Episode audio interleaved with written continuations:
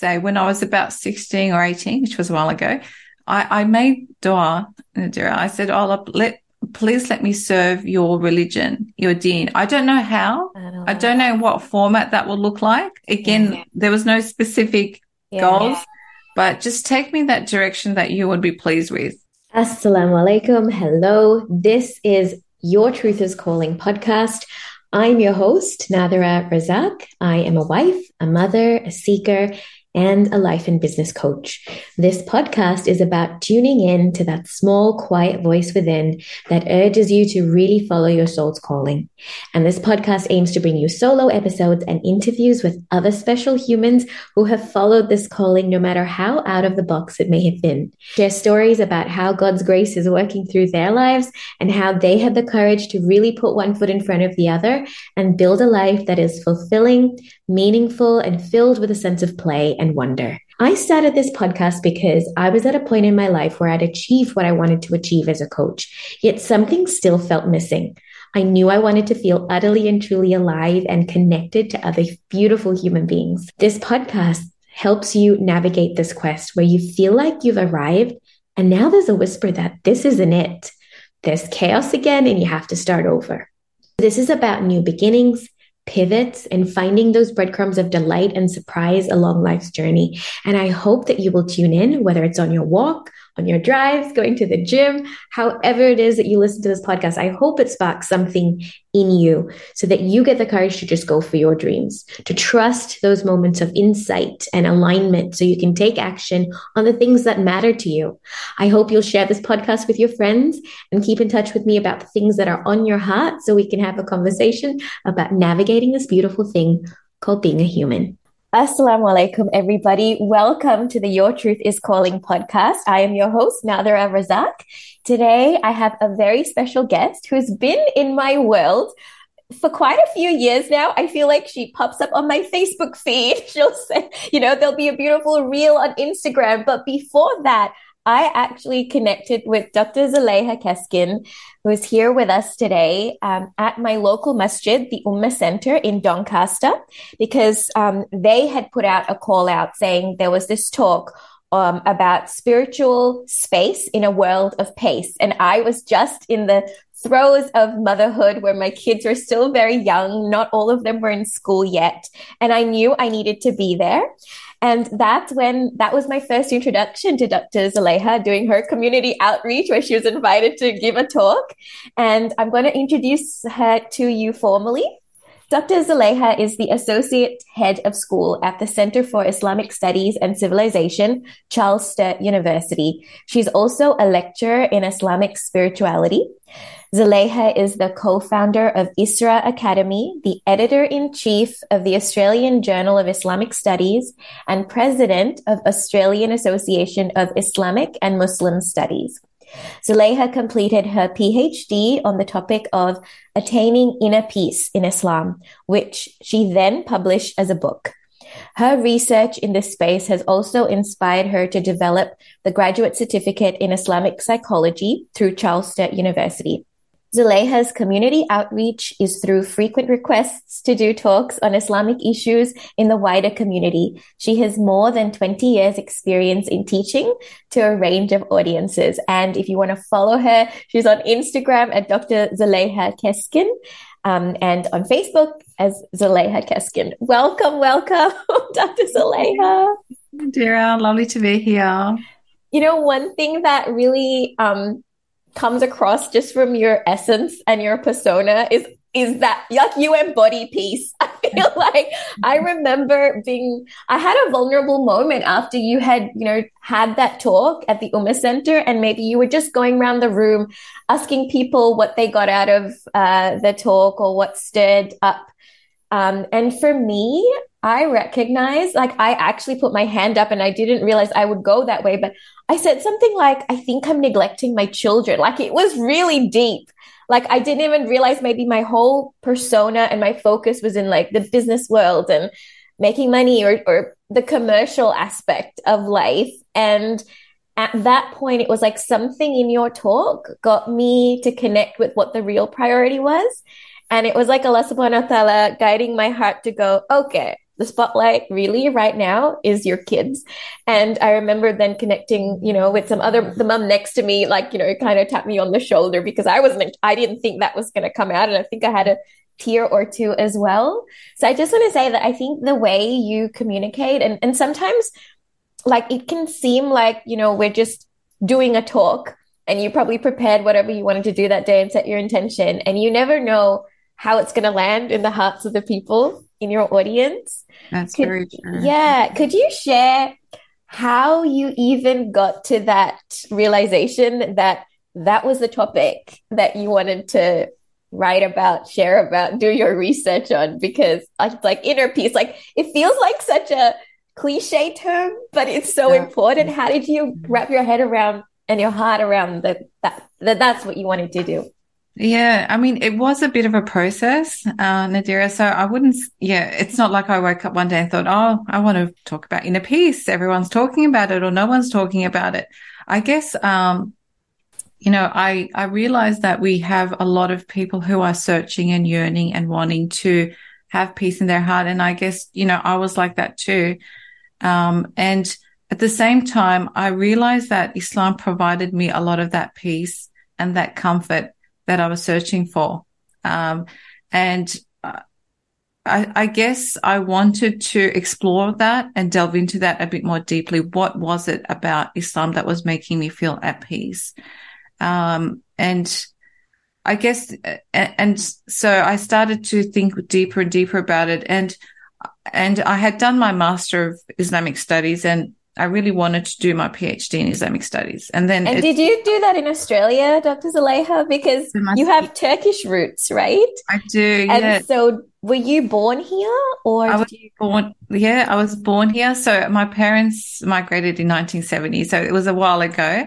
And so I was born here, but you know, there was a very strong Turkish cultural presence in the family. Um, and yeah, so I have my Turkish background, but I was actually born here, grew up here, did my schooling here.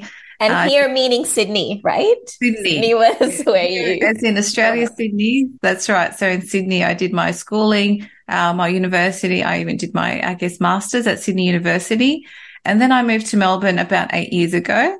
Um, and I, I was um, completing my PhD when I moved, and I pretty much finalized it here. And what's interesting is I did my, um, uh, I was doing my PhD through Melbourne, uh, and then I ended up moving to Melbourne and attending my graduation in Melbourne while I was living in Melbourne. Subhanallah. So, so, so was there such a thing as a Master of Islamic Studies in the University of Sydney before, like this Charles Sturt part came in? Exactly. Yeah, you were that's right. Co-founder. Alster did not exist at the time because um, I, yeah, at the time they did have a Master of Art in brackets, open bracket, Islamic and Arabic Studies, close bracket.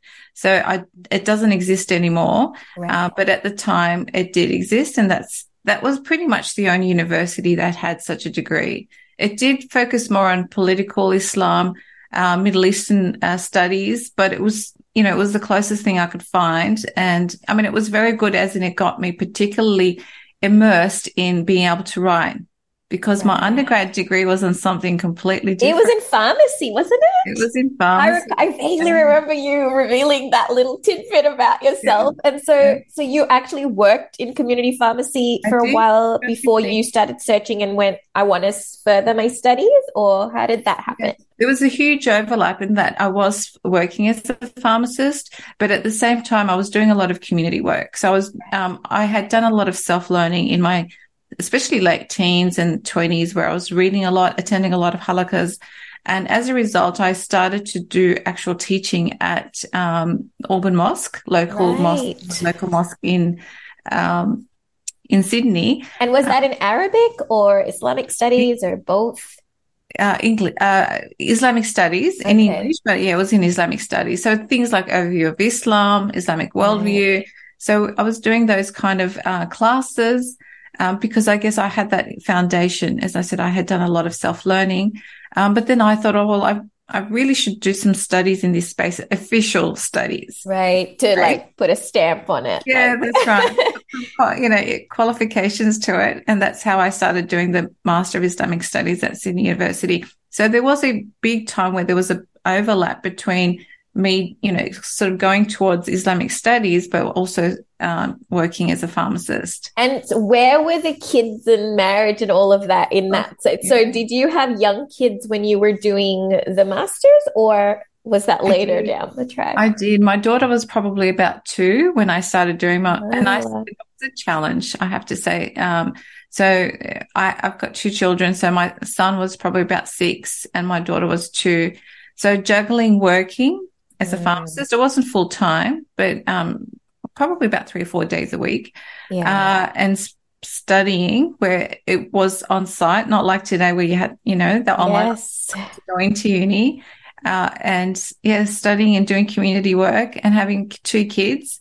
It was quite a frantic part of my life. I would. How say. did how did you do that juggle? Did you have extended family where you could keep the kids with grandparents and that sort of thing, or how did you manage yeah. the childcare situation to be on site? I have to say, yeah, it would have been a struggle without the support. My husband was very supportive. He was very, he was very good with the kids. Um, so they had a lot of, you know, one on one quality time with their dad.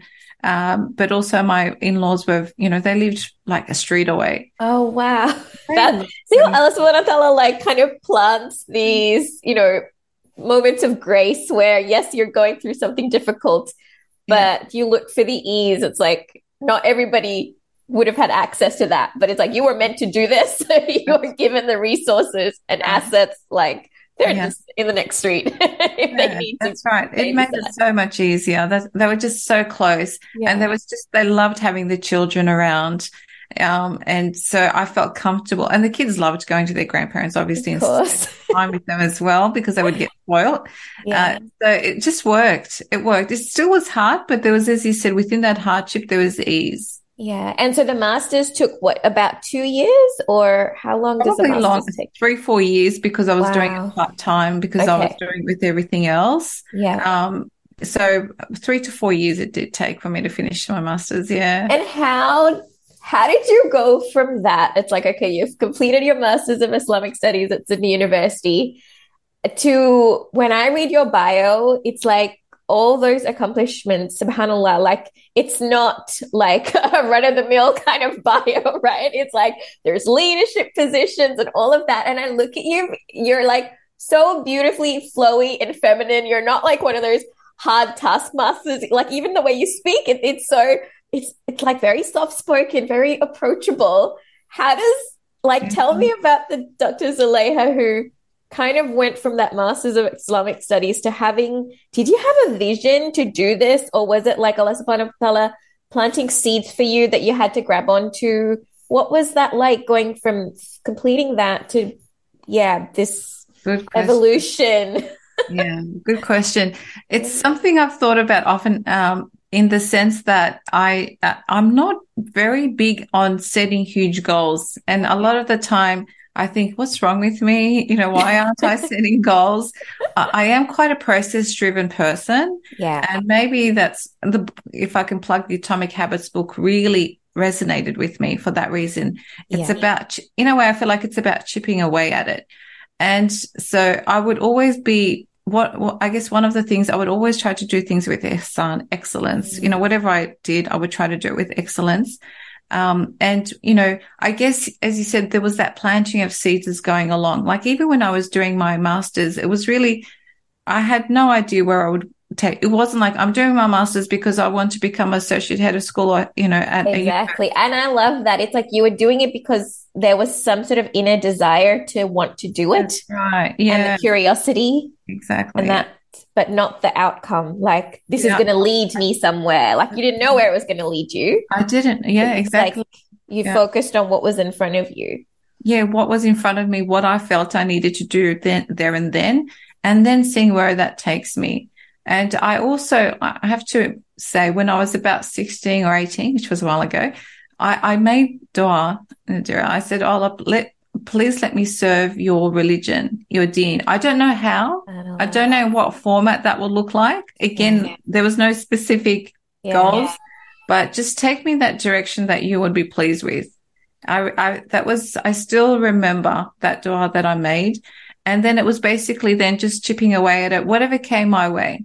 So even today, I think to myself, okay, I'm in this position, but tomorrow, if, if I had to completely change and Allah put me in a place where no one knew about me, but I had, that's what he wanted from me, I would be happy with that because yeah, it's his I think will. that, that's his will and that's what would please him. And that's, that's my drive to serve him the way he would want me to serve him and his community or his people, you know, his creation basically. So that was probably, um, one of my main drivers. But again, I had never visualized what that would look like, um, and how it would manifest itself in 10, 15, 20 years. Yeah. It just, um, whatever came my way, I, if it, I saw it as a door opening to the direction I needed to go in, I felt I should go in.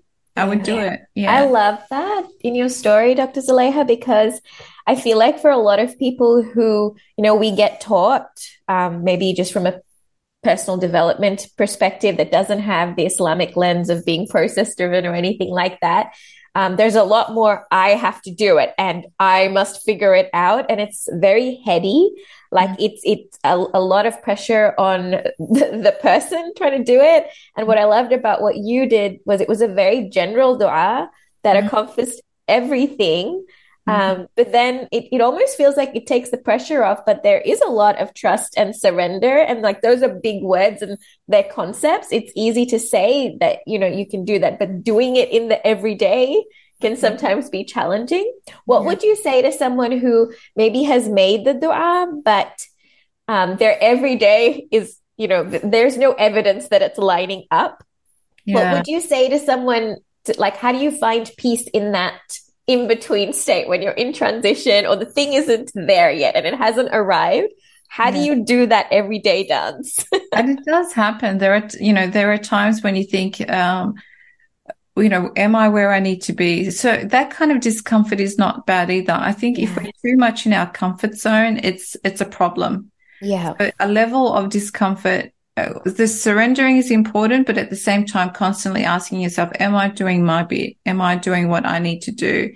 Um, you know, like, am I tying my camel? Like, yeah, am I tying my camel? Yeah, yeah, exactly. I think particularly like you mentioned young children, that was an area time I probably could, um, you know, could have valued more so, you know, in hindsight because you learn so many skills as a mother, young mother, especially. And I'm, sh- you know, those skills have come into play in so many different ways later on. It always mm-hmm. reminds me of, um, I don't know if it's there's Karate Kid. This is wax on, wax off. yes, I love that scene. I think so that, wonderful. I think of that so many times because he wants to go into the tournament and fight tournament. Yes. How amazing he is! And then he's got to do this wax on wax for hours and hours, and he's like, why am I doing this? I want to actually do that. And I feel like a lot of the time in our lives, we have to do a lot of that wax on, wax off because it builds skills. Oh, I love that. That is such a good metaphor and an image. Everybody has to go watch Karate Kid again. Yes. That'll yes. be their little summer summer challenge or spring. And summer. it looks so dull and boring when he's doing actually doing it. It's like all he's doing is just waxing. Oh, first he's got to scrub the, you know, the the, the fence, I believe, from memory, and then he's got to polish it. But the whole, you know, it's, it's such a monotonous process. But through that, he builds such reactions, responses that he uses in the tournament and he wins a tournament yeah, and he lives happily ever after. these ninja skills. And just when you mentioned little kids, Dr. Zuleyha, like I was able to witness cute little moments even just yesterday. Like I had this sudden surge of energy to want to declutter the house. And I had a podcast interview that I had to edit and put out. And I, I couldn't do it by the deadline I set because my energy was like in the house. It just wanted to have everything reset before back to school. And I was almost annoyed when the kids were asking me for stuff to the mm. point where they just figured it out. Like my eight year old was helping the five year old actually melt chocolate and they'd got the strawberries out of the fridge and they were dipping strawberries in chocolate and having it all without asking me for anything. They knew how to put the stove on and everything. And so then my five year old was like, Mummy, um, for my lunchbox, could I just have, you know, strawberries dipped in chocolate? Like now it's like a new lunchbox request. I'm going to get requests.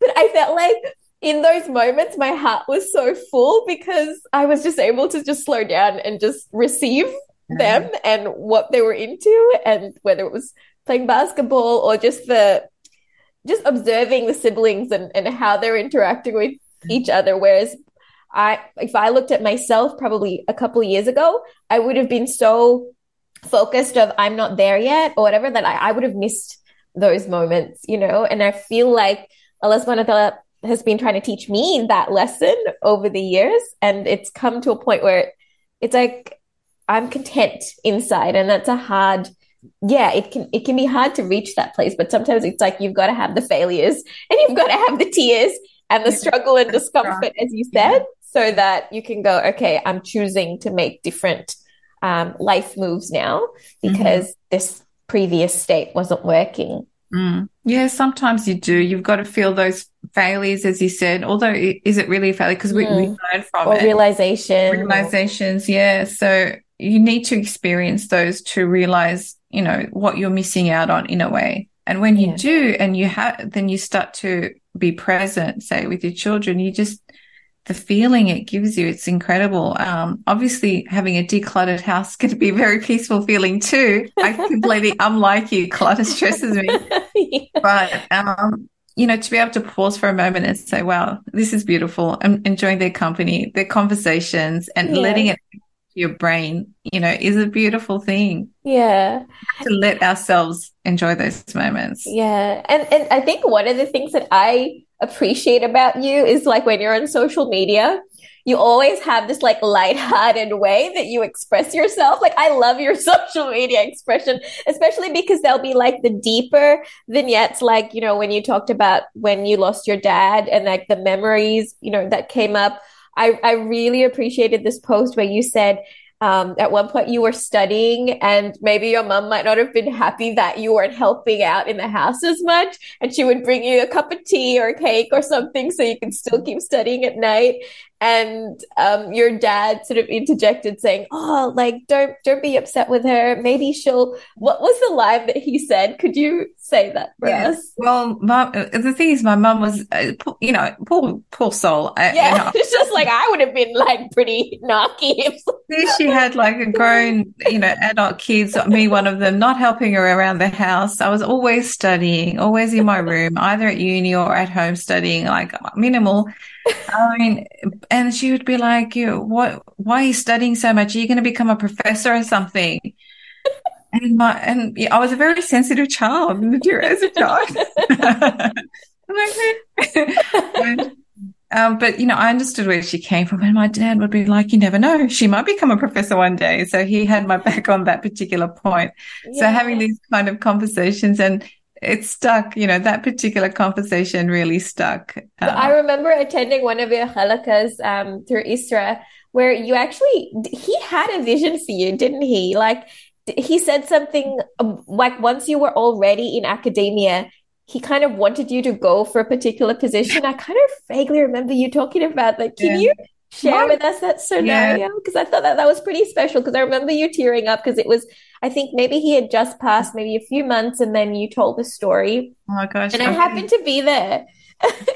So just cool. thinking about it. It's very interesting. Like I'm and this is the beauty, Nadhira. Sometimes I get, I'm not a goal. It's my personality, goal driven. But I had my dad in my life who was, yeah. and sometimes that would prompt me or poke me at a time maybe when I did need to be goal driven and I would respond to that. So, um, and that's where sometimes we need to listen to what's around us as well when it's good for us. But my dad, and I, I joke about this too because I say he used emotional blackmail on me. it's like you gave up pharmacy. is that in what way? in the sense that you know he said i would really like you to be an associate professor i would really like to see you to be uh, i would really like to see you as an associate professor before i die that's quite, you know. And I was like, okay. and the thing is, he wasn't sick then. So it wasn't like a very sad situation. It was like, oh, okay, I've got to now apply for that promotion. It was more that. Right. It gave you a direction, a target. That's right, a target. Left to your own devices, you would be been happy go lucky, doing your own thing. I just keep going. And I actually didn't think uh, I what would I was deserved of associate professor, and maybe this is where imposter syndrome comes into it as well. But I probably wouldn't have applied for many years after, you know, till uh, later, and it would have been delayed basically. So my yeah, dad said I would really like to see you as an associate professor before I die. So I got the application out. It's a grueling process and I went through it. And he, each time he would ask me how I was going with my application. He didn't really understand the system, but he's like, are you writing? Because um, he thought I had to write, do my homework to get it. Right. I'm like, yes, dad, I'm writing. I'm working on it. It is a process. You got to be patient with me. and yeah. And so then I, I did get it. And I still remember when I said to him, dad, I'm an associate professor in Turkish, it's doçent. And I said, I'm a doçent. And I still remember that smile on his face, uh, oh. I still remember. And, and then the, uh, that happened in October, November. And then the next year, he actually passed away. So, it's like um, it's like his wish, and I almost I feel like he's such a visionary in that sense. Like he saw, you know, when your mum was going, oh, like, what is it? To become a professor. It's like, you never know. and he had, like, he could see maybe something in you that you weren't willing to accept at the time that you grew into it. And look at you now. Like, we get to benefit from all of those seeds that he planted and that, like, you're a Sadaqatul Jariyah for him. That's, that's, yeah, that's been a big driver for me because yeah I can add that in when your parent when a parent passes away you always because when you, when they're alive and if you've got a healthy relationship I know it's not doesn't go for everyone but you always think what can I do to make their life better? What can I do to make them happy? You know it's a drive that we have when they're alive but that drive continues when they pass away as well and that's where the sadaqah jariyah like what can I do um, to make his life? And we know that book of deeds of a parent remains open in um, you know, for any person, the book of deeds remains open in three situations. And one of them is a pious child. And so I was like, I have to be that because I want him to continue to benefit from my presence as his child. And that became a driver um, yeah. when he passed away. Yeah. Yeah. And it's funny how he's still influencing you, yeah. even though he's not here in the 3D realm. Uh, but it's like he's still not, not the emotional blackmail realm, but it's like, come on. I gotta do more, keep him happy. SubhanAllah. He's probably smiling. yeah. And to me, humor is very important. Like, yeah. you know, I hear I'm talking about my, and there are times when I would shed tears about it, obviously, but humor is a way that I maybe, you know, deal with things as well. Yeah. Um, and I do, you know, I would crack jokes at the most maybe inappropriate times. times. But it's not done with any disrespect to anyone. Yeah. But you know, it's to me that's a part of life. Having a light heart is really important. Yeah, and I feel like um, you can still face the. It's not like we're saying it didn't happen or the difficult thing. Yeah, didn't come across your path but i think you reach a point of again that inner peace where you have processed it enough and you've accepted it and surrendered that this is allah's will and then it, it allows you to keep going no matter what it is and we don't know what people are going through right now whether it's you know whether it's losing a job losing a loved one uh, mm-hmm. maybe again a goal that you had set or a vision that you thought you were going to have in life doesn't happen because allah's mm-hmm. subhanahu wa ta'ala is trying to redirect you and saying, sorry, sorry, honey, not that.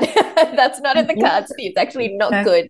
That's right. And all that's happened to me, Nadir. And that's the thing. Like it's, there's a lot of tears along the way. If I could just share that when I was working as a pharmacist, I was very um, wanting to buy a pharmacy. And I, yeah, I just wanted, I had this desire to have my own pharmacy. And we got so close to buying one. Actually, we even had the contract, we signed it and then it didn't come through. Is it because someone put like a counter offer or something and it just wasn't meant to be? And it was it wasn't meant to be, but I was so distraught because the you know I, I seen it, I visualized myself in it, and it didn't happen. I remember walking past it and crying in public, thinking, "Oh, this was going to be me." But you know, if I had done that, uh, there's no way I would have gone down this trajectory that I have gone down. So in hindsight, you know, it was a blessing that it didn't happen. And I think that's what I've learned. There is wisdom in everything. Yeah. We don't always see it at the time. We may not even see it in this lifetime sometimes, some things, mm. but there is wisdom in everything. And that's what I always try to look for now. And it doesn't mean things don't hurt. They do. They still hurt. Even today, things might happen. And I think that, oh, that really hurts. But I think there must be wisdom in this. What is it? Let me try to find that. Yeah. And I think what I'm hearing in that is like just feeling disappointment. It's like, it's really bitter. Uh, it's a bitter pill to swallow. Mm-hmm. Um, it's like, oh man, like I wish that person said yes, or you know, I wish I, I didn't get rejected, or mm-hmm. it was mm-hmm. easier than this.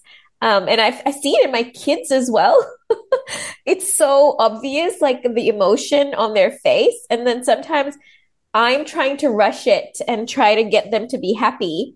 And mm-hmm. then I mm-hmm. have to slow down and go, Nadhira, like this, it's not that, it's, that's not the way. Like, slow it down, allow them to process it. And all I do sometimes, I just scoop my five year old up, put him on my lap, and mm-hmm. I just acknowledge his feelings. I was like, you're just really frustrated, aren't you? That you didn't get that toy mm. or you couldn't get the Nutella, whatever. It wasn't on special, so daddy didn't let you buy it. It's just, just so devastating, isn't I it? Know. And then the tears fall. Yeah. And it's just one cuddle and off he goes. It's like five seconds of just acknowledging that I'm disappointed right now or I'm frustrated right now.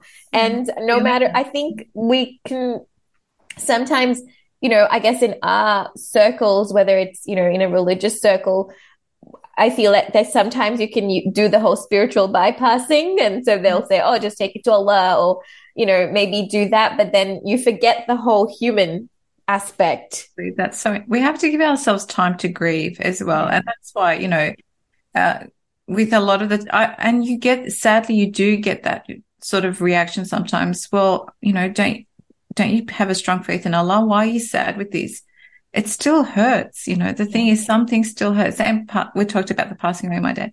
It still hurt. I, I shed lots of tears for that because, um, it's, it's, you know, sad. You know, you grieve it. You, you still trust in Allah's, uh, will mm-hmm. and, you know, what he decides to do. But it's like, you know, the, our prophet, peace be upon him, when his son passed away and he was actually shedding tears and the companion said, uh, Ya Rasulullah, you know, O Prophet of Allah, you're shedding tears as if to say, like, you kind of like you should know better. Wow. But he's like, the eyes shed tears, but the tongue does not say anything that will displease Allah. Yeah. So it's, as you said, it's human. We will cry when we lose loved ones or when we're disappointed. Um, you know, it's, it's part of being human being and we have to embrace that. Yeah. yeah. And you know what I'm so proud of, um, Dr. Zuleyha? Like just you having a key and pivotal role in getting this graduate certificate of Islamic psychology out. Like it's so accessible, it's it's available. Could you talk us through the process of how that came into being? Like, if anything you remember from the story of like that origin story of the course, or how it came about because I just feel like it's really beautiful. Like you, I feel like you're just a pioneer in the field, like Elizabeth, it's like the Sabikun, like you go first, like you trailblazer, and then all these people come after, and you create something or you set the foundations where something wasn't there, and then you were part of a core team that brought it about. Could you just talk us through how that comes about? Like, is it do you feel something in your heart? Because this podcast is the Your Truth is Calling podcast. So I was kind of wanting to know what your process is for tuning into that heart guidance when you know, oh, it's time. Allah is talking to me either through people or conversations or I'm getting, you know, responding to my environment. What was it that was the origin story for that graduate certificate? I feel it's important. Uh, can I just before that? Can I take another uh, t- backtrack? Yeah, sure. I feel like they're both important. Mm-hmm. So you mentioned that I was in leadership a lot, and you know, in positions now. I think you know, first you firstly you've got to realize that you're you're um, part of a system. Like it's mm-hmm. Allah's system, but there's a system, and I think acknowledging that humbles us. Because if I was to say I'm where I am because of how hard I worked that would be inaccurate, I would say. Yes. Definitely, I've got to put in the hard, I've got to put in the sweat and tears or hard yards. Um, but I was around, say, uh, especially we're talking about genders, if we're talking about genders, I was around m- males who were willing to empower women. Mm. And I really appreciate that. I know maybe we should, um, we should say so they should, and maybe they should, but we know that the reality is they don't always. Yeah. And I was in, a, you know, places where if my skills were recognized and they were willing to empower me help, you know, facilitate um, or contribute to me being in leadership positions, So I, I think that realizing uh, there are, I guess, different sort of when you talk, it's like a jigsaw puzzle. Different pieces need to come together just to have a picture. And I guess in a way, that's what happened with the graduate certificate in Islamic psychology. And this is what I have to give credit to Hanan Dover. Um, she always gets, gives this story, so I don't think she'll mind. She was on in holidays in Bali one day, and she was thinking, wouldn't it be wonderful to have a graduate certificate in Islamic psychology uh, or doing a university yeah. course? So she reached out to uh, Dr. Mehmet and myself, and we thought it was a wonderful idea. So it was actually her idea that came, wow. and it really resonated with us. And the more I was involved in it, because I was actually involved in the developing the course documents, and there's a whole lot of it's almost like a two year process that you go through with the university to get a course approved. The curriculum design process curriculum to go. This is the outcome we want our graduates. We, right. What needs to go into the program? Because I studied curriculum design in 2020 and I'm like, wow, this is like mind bending stuff. I feel like my brain's going to burst.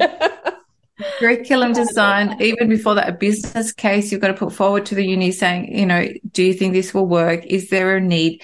Uh, and then it's got to go through so many meetings. So we did all that. And, um, and, and so I had, I mean, I wasn't too uh, exposed to Islamic psychology before then. But then once we were developing it, I thought, wow, you know, there is such a huge overlap between Islamic spirituality, which is my area, and Islamic psychology. And it's like I found myself in something which felt so organic. Um, so much so that one of the subjects, Islamic spirituality, is part of the grad cert. So I teach one of the subjects that are part of it. Yeah. So it just felt so, yeah, organic, organic. and that I would be in that space, um, and, you know, be contributing in that space from the Islamic spirituality perspective. Um, so yeah, it's been just an amazing journey. And I think I've always wanted to go in that direction because as a researcher, you think, what do I research on? Is it uh, you know, contemporary Islamic State? Is it women Islam? At one point, is it jihad and terrorism? That was so big and it, that didn't really interest me. But I find now that this area, as I read on it, write on it, um, it just feels just so comfortable and so right. Mm. Uh, and so it's, it's really been quite a journey. It's um, like a coming home moment from all the previous iterations of what you did. Absolutely. And when yeah. you said uh, research, like, you know, trying to figure out what I want to research, I remember like this is a share from my perspective. I did like a Bachelor of Commerce, um, f- you know, when I came to Australia as an international student. And I remember just being very disengaged as a uni student. I don't know whether it was something to do with my 20s or the fact that my parents' marriage broke down like just a few years before that and I was still processing that. So I don't think I was very present at uni. But I was just wondering what was your time like, whether it was the young Zuleyha um, deciding, oh, I'm going to be doing research. Like at some point you had to decide I'm doing a PhD, right? And then that was the track you were going on. Was that again like a conscious decision or did someone invite you to be doing it or how did that work out? Because research is a huge it's a huge commitment and undertaking and i feel intimidated by it but i just wanted to know for for people who are called to that kind of rigor what was it about research that kind of invited you in i'm wondering could you share Dr. probably a number of things one i had um you know i i guess i had this drive to, to i love reading and i love to learn so i mm. i guess i saw it as an opportunity to do that but I guess I also felt like there was a need, like there was okay. a need, especially on my topic inner peace. I thought there's so many people, especially in the West, there's so many people who are not happy. And this is, you know, I know this is big now, but this was say 10 years ago thinking or 12 years ago when I started. Um, why? And I guess I was curious. Curious. Yeah. Curiosity really c- contributed to it. And I wanted to explore it as a result. Right. So curiosity was a big driver and the need, basically. So I'm always thinking, what do we need? Like, what's the need? Mm. And how can I help? You know, how yeah. can I address that need? And if that need uh, is aligns with my area of passion or interest yes. or desire, then yes. there's like a perfect match. Yeah, that's a sweet spot. Yes. Yeah. And I feel like that's how with uh, Dr. Hanan Dover, like it, it kind of connected because it's like you're you always have this heartbeat, I guess, of oh, where can I fulfill this need? She probably picked it up and went, I need to talk to Dr. Zuleyha, Dr. Mehmet. Right. Exactly. Because if someone approached me about Islamic finance, I'd be like, yeah, no, you know, it's not, not my thing. Not my thing. Go approach Great idea, but uh, don't know. But Islamic psychology, I thought, wow, you know, it just, my eyes lit up and, yeah. and I could see it, you know, I visualized it and it's, um, it's been great. Yeah. There's such a huge need. Yeah. And what's your day to day life like, Dr. Zuleyha, as like someone in academia? Because I feel like there's the academia side of you, then, and I feel like even though we say, oh yeah, academia and research, yeah, there is, like you said, like you had to put a business case forward um, to the university to have something funded or, or to say, okay, we're doing this. I also feel like there is pressure in that environment to make targets and numbers and things like mm-hmm. that. Mm-hmm. So, is that also part of your role when you're in that level of leadership to look at the numbers and all of that, the business side of running? Yeah. So, exactly. It is, you know, in a way, a business at the end of the day where your income has to be sufficient to f- cover the expenses. And, um, you know, we're talking about 19 staff in the Center of Islamic Studies or ISRA, let's say, mm-hmm. Islamic Science and Research Academy. So you've got to think, um, I guess it's part of a team. I'm part of that leadership, but trying to, uh, you know, make sure that it is sustainable while we're also growing. Um, and making sure that we're able to reach out with uh, and create awareness of our courses. So they're the side of the marketing of element, basically the marketing. Yeah, that's a big part of it. Um, but also the community side, community work, ensuring because we, you know, a big part of what we do is we don't want to just be academics teaching at university, writing and not having that connection with the community. Yeah. So we do spend a lot of time trying to organize events, um, you know, create events that the community would be interested in because academia is not for everyone. Yes. Um, so I do that. Supervision takes a bit of my time supervising PhD students. Right uh, as well. So, uh, teaching, marketing, PhD supervision, community work. Um, yeah, they probably take up a fair Lots bit of, different hats. And then you do the occasional halaqa if there's not a guest, like you step in to do yeah, that as well. That's your community that's right. um, outreach. And I feel that's what I love about ISRA because I don't see it as a run of the mill, like just a university setting. Because I, I mean, I went into a setting where I felt like it was us and them. Like there was the lecturer and then there was us, or you're in a group of like 300 people. And I had come from a very small school where the teacher knows everybody, you're a known entity. And here I felt like I could just hide. Nobody really cares whether I get it or I don't get it. And I felt like I was shrinking away and just not putting my hand up to say, I don't understand that, or not going to my tutor and saying, I need help. Um, and actually went through you know, like I failed a subject. I remember in accounting, I realized accounting is just not my thing.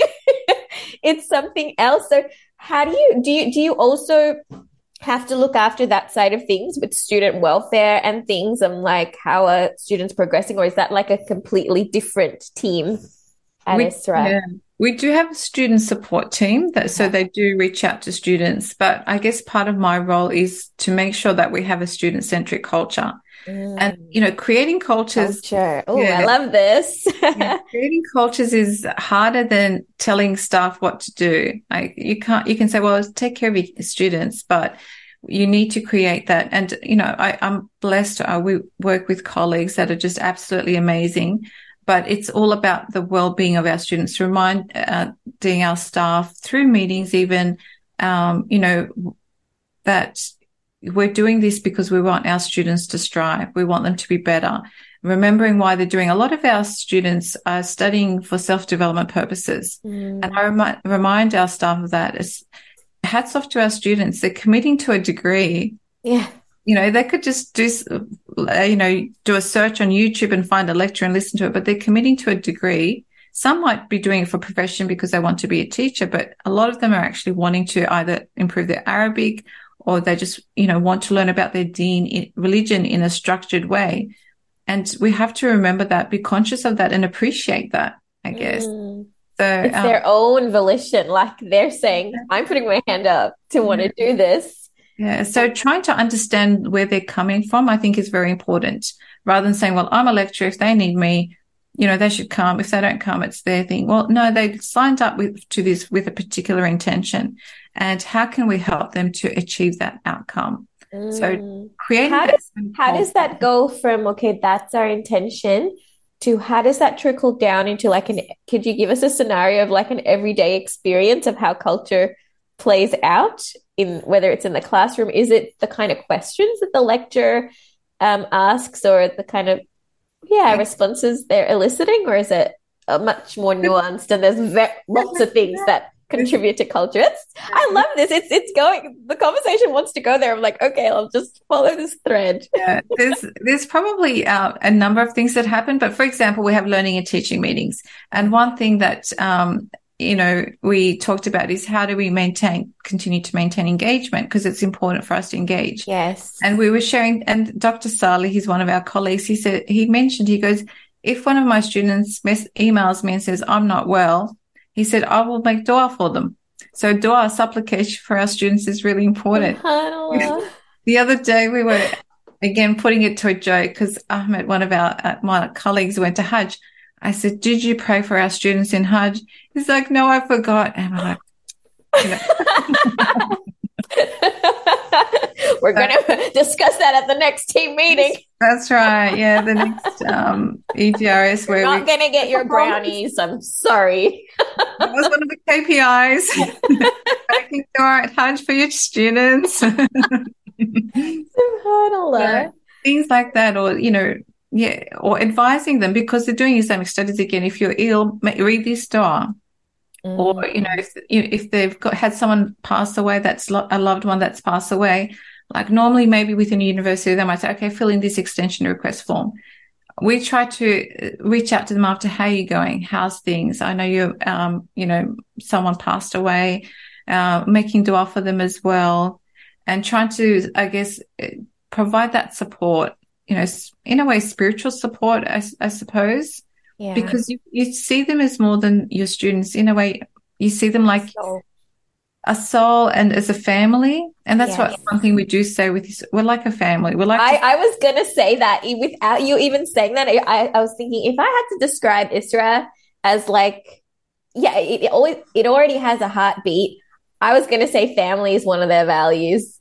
Um, yeah. even without knowing anything about it, just through just my experience of it from what's out on pictures and socials and seeing all the events and things like that. And even the interaction between, um, yeah, students and staff. It's mm. not just a, you're just a number. Mm. Like you're, you're someone who's valued and who's known. Yeah. And that's like, I think that's what differentiates, mm. um, the, the academy as well. And that's that's beautiful because it's not something and i feel like it's probably a response to dua as well. And i remember just doing um, an alama course. And again it's like you said like our teachers are praying for us. Like that's not something i ever experienced in like a traditional you know run of the mill university setting. And that's where i was deeply engaged in my studies up until it got to a point where i was like i don't feel this is my path and i had to move yeah. away from it but I really appreciated that yeah. we yeah. were thought about when, yeah, um, our teachers were at the haram and they were doing their umrah, whatever. Like yeah. they're always asking, um, yeah, for our and development. And, and that's part of the Islamic tradition, that relationship between the student and the the teacher. Um, and I guess we try to bring like, and you see that in a lot of traditional settings um, that still exist and that's where there could be a mismatch between or a, a sever between the traditional setting and the university setting.